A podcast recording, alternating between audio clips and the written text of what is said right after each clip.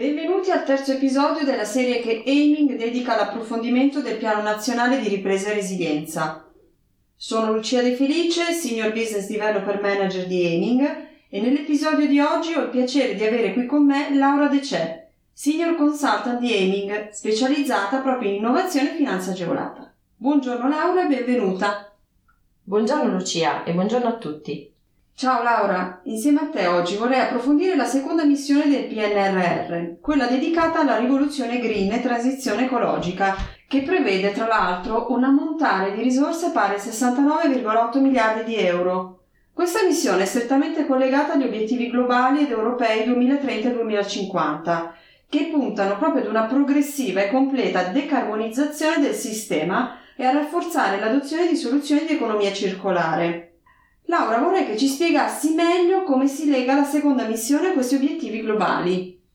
Allora, diciamo che questa seconda missione mira a proteggere la natura e la biodiversità e a garantire un sistema alimentare equo, sano e rispettoso dell'ambiente.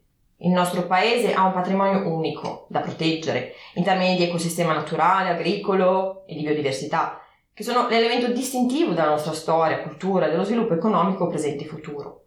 Dobbiamo ricordare che l'Italia è ricca di risorse rinnovabili da sfruttare, ad esempio il Sud ha il 30-40% in più di irraggiamento rispetto alla media europea, che rende i costi della generazione solare potenzialmente più bassi. Perciò può trarre maggior vantaggio rispetto ad altri paesi da questa transizione. Purtroppo la transizione sta avvenendo troppo lentamente, soprattutto a causa delle enormi difficoltà burocratiche ed autorizzative che riguardano in generale le infrastrutture in Italia. Hai perfettamente ragione Laura, sicuramente queste lungaggini non aiutano e non favoriscono l'innovazione e la transizione. Laura, puoi spiegarci in concreto cosa prevede questa seconda missione e in che modo potrà dare maggiore slancio a questa transizione? Guarda Lucia, nella missione 2 ci sono quattro componenti. Economia circolare e agricoltura sostenibile, energia rinnovabile, idrogeno, rete e mobilità sostenibile, efficienza energetica e riqualificazione degli edifici e in ultimo tutela del territorio e della risorsa idrica. In particolare, la componente 1 vuole migliorare la gestione dei rifiuti e dell'economia circolare, rafforzando le infrastrutture per la raccolta differenziata, ammodernando e sviluppando nuovi impianti di trattamento rifiuti, colmando così il divario tra le regioni del nord e quelle del centro-sud. Inoltre, per garantire una transizione equa e inclusiva a tutto il territorio italiano su temi di bioeconomia e circolarità, verranno avviate azioni integrate per rendere le piccole isole completamente autonome e green, consentendo di minimizzare così l'uso di risorse locali, eh, di limitare la produzione di rifiuti e di migliorare l'impatto delle emissioni nei settori della mobilità e dell'energia. Il governo dovrà però attuare delle riforme mirate a supportare questa transizione attraverso l'implementazione di una strategia nazionale per l'economia circolare, eh, di un programma nazionale per la gestione dei rifiuti e anche fornire un supporto tecnico alle autorità locali. Tutto vero Laura. Eh, ascolta, mi piacerebbe andare anche oltre e analizzare con te un settore specifico, che direi tra l'altro anche centrale di questa missione, ossia quello dell'agricoltura. Ci saranno delle misure specifiche a sostegno della filiera agroalimentare affinché diventi sempre di più sostenibile?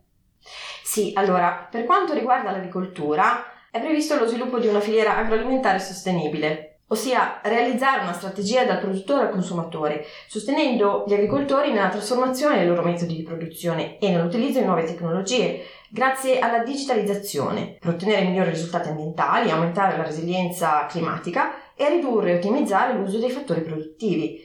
In maniera concreta, ad esempio, si potrà incentivare l'ammodernamento dei macchinari agricoli e l'utilizzo di tecnologie di agricoltura 4.0. Beh, mi sembra proprio che le prospettive per l'ammodernamento del comparto agricolo ci siano tutte e anzi oserei dire sono molto concrete. Andiamo ora a prendere in esame un altro settore fortemente toccato da questa missione, cioè quello delle energie rinnovabili e dell'idrogeno. A tale proposito, quali sono le misure previste dal PNRR per questo settore specifico? E volevo anche chiederti qual è la posizione dell'Italia sull'argomento.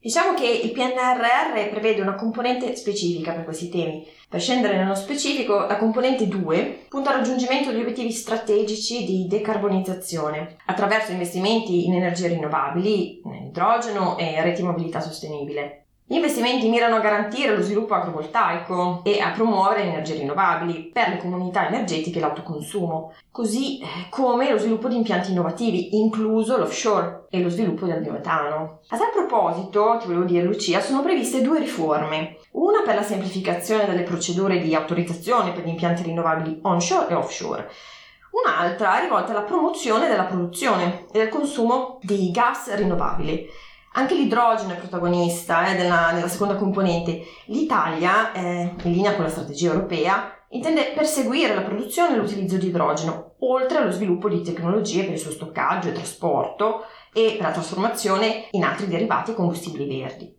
Sempre in quest'ottica, diciamo, vengono introdotti due importanti cambiamenti. La semplificazione amministrativa e riduzione perciò degli ostacoli normativi alla diffusione dell'idrogeno e l'introduzione di misure eh, che eh, vadano a promuovere la competitività dell'idrogeno. Concordo Laura, in effetti la semplificazione della burocrazia è sicuramente eh, molto importante e lo sarà sempre di più anche in futuro. Volevo anche chiederti, la larga diffusione e utilizzo dell'idrogeno, visto che avrà comunque dei risvolti positivi anche sul trasporto pubblico locale, immagino, e a tale proposito qual è la posizione del PNRR?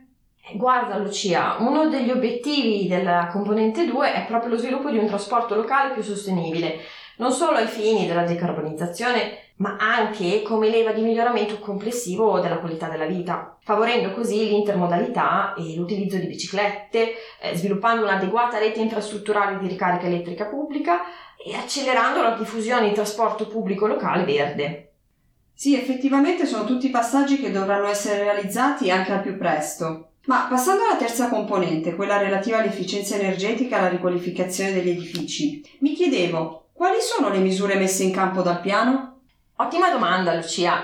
Eh, effettivamente l'efficientamento energetico del parco immobiliare pubblico e privato è un tema importantissimo. A sottolineare questa importanza è il budget destinato. Infatti parliamo di quasi 30 miliardi di euro, che è il più alto tra tutte le componenti della seconda missione. Il piano eh, vuole stimolare gli investimenti locali, la creazione di posti di lavoro, la promozione della resilienza sociale e l'integrazione delle energie rinnovabili. Come vengono raggiunti questi obiettivi, mi chiedi? Beh, attraverso un programma che punta a migliorare l'efficienza e la sicurezza del patrimonio edilizio pubblico, ossia l'introduzione di un incentivo temporaneo per la riqualificazione energetica e l'adeguamento antisismico del patrimonio immobiliare privato e per l'edilizia sociale, attraverso eh, detrazioni fiscali per i costi sostenuti per gli interventi e lo sviluppo di sistemi di teleriscaldamento efficienti. In particolare, poi chiudo, per quanto riguarda l'efficientamento energetico e sismico, in questa terza componente viene estesa al 2023 la misura del super bonus 110%, che è stata recentemente introdotta dal decreto rilancio, che è una detrazione fiscale pari al 110% delle spese sostenute, usufruibili in un periodo di 5 anni e destinata a chi intende effettuare ristrutturazioni energetiche e antisismiche di edifici residenziali. Guarda Laura, l'estensione fino al 2023 del super bonus è sicuramente un'ottima notizia che servirà assolutamente a rilanciare tutto il comparto e un po' tutta no- la nostra economia. Ricordiamo che la misura tra l'altro prevede l'introduzione di strumenti finanziari come ad esempio la cessione del credito o anche la possibilità di un pagamento anticipato, teso proprio ad agevolare gli ingenti investimenti iniziali. Proprio per incentivare i super bonus, tra l'altro, il decreto semplificazioni ha introdotto un iter più snello per l'avvio dei lavori che è già in vigore dal 1 di giugno 2021. Laura, ho un'ultimissima domanda per te. Mi puoi dire cosa prevede la quarta componente per la tutela del territorio e della risorsa idrica? Perché questo è un tema veramente cruciale.